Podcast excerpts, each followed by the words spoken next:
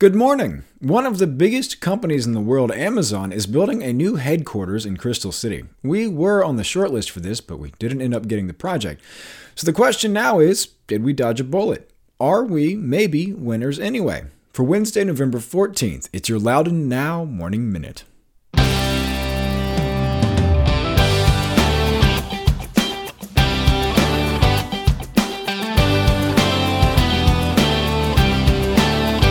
Hey, remember this phrase rubber duckies.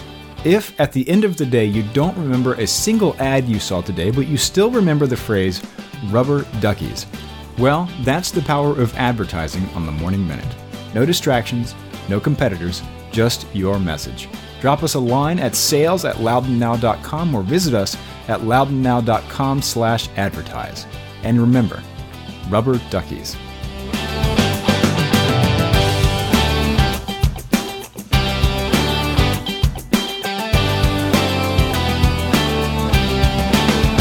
Thanks for being with us. I'm Renss Greene. If you haven't heard the news, the search for Amazon's new headquarters is over.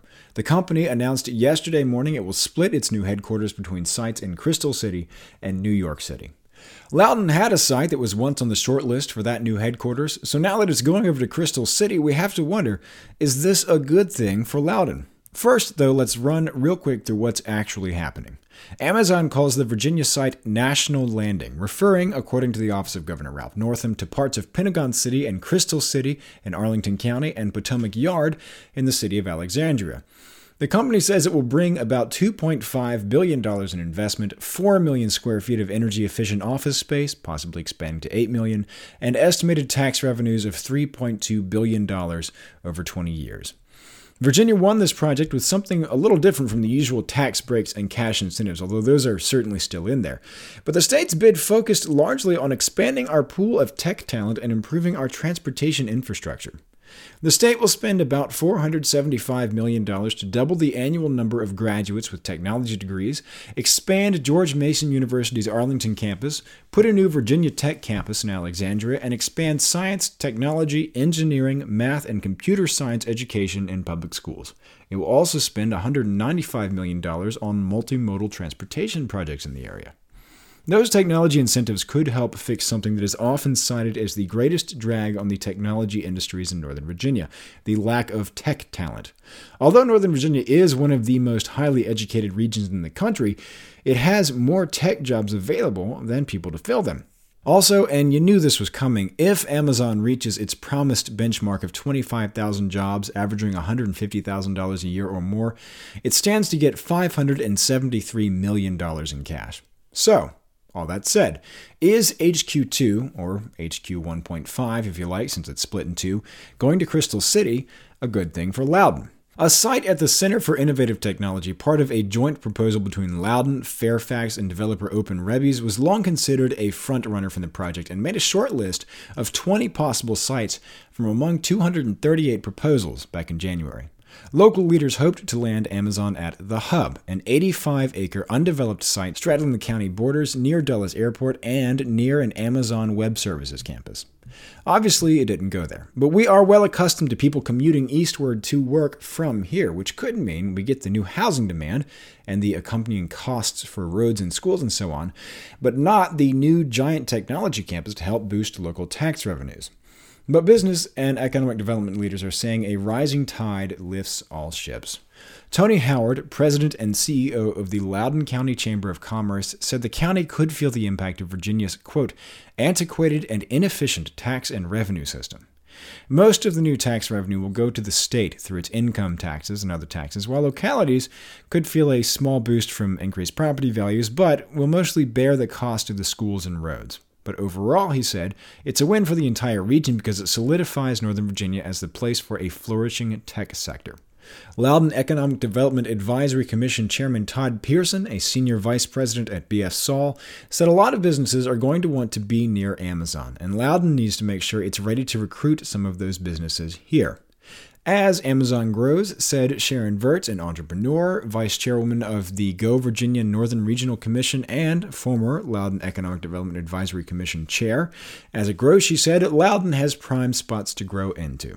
And Howard said, having been on the short list and talked about as one of the best places for a new Amazon campus, is pretty good marketing for that site to the next company that comes along. Go to loudounnow.com slash morning minute to check out the whole story. In other news, after a tough year in which the Loudoun Museum fired its executive director, saw the rest of the staff resign, and has been closed since June, the museum finally has its new executive director. The museum's board of trustees announced yesterday that they have hired Joseph Rizzo. He comes to Loudoun by way of Charleston, South Carolina, where he served as curator of interpretation and museum programs at the 18th century Drayton Hall. Rizzo has more than 10 years of museum experience and has held positions in both community museums and at historical sites in Virginia, West Virginia, Pennsylvania, and South Carolina. He's also an adjunct professor at the College of Charleston. Prior to his work at Drayton Hall, he was a historian with the Manassas National Battlefield Park.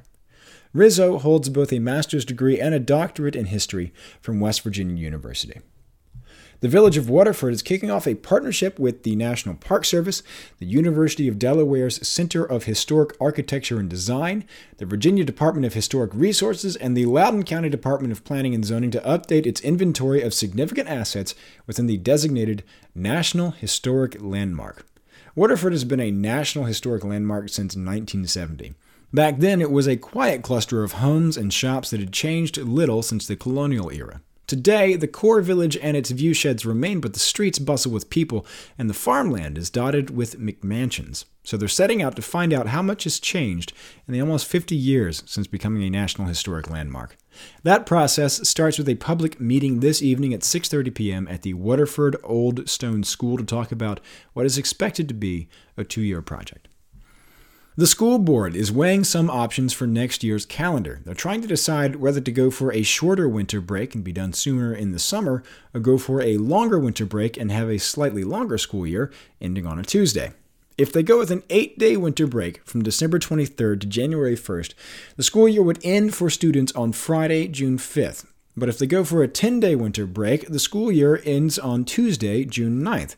In both cases, the school year would begin on Thursday, August 22nd, a week and a half before Labor Day.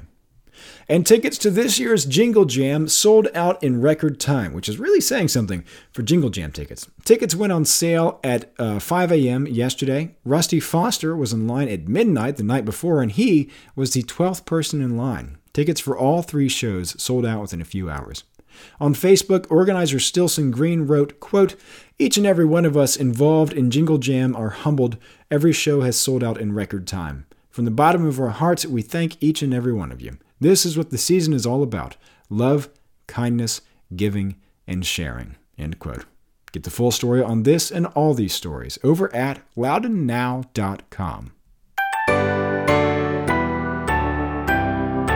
On today's Get Out Loudoun calendar, the Loudoun County Sheriff's Office is hosting its quarterly meeting at its Western Loudoun Station in Round Hill this evening at 7 p.m. Drop by to talk with the captain there about crime trends, traffic safety, or whatever else is on your mind. And O'Fallon's Irish Pub in Sterling is hosting pub quiz trivia tonight from 8 to 10 p.m. Get the details on these events and check out the rest of the events calendar at getoutloudon.com. And if you like the Morning Minute, give us a $573 million cash incentive to keep doing it and tell all your friends and subscribe wherever you get your podcasts, and it'll be waiting for you there every morning. Okay, have a great day.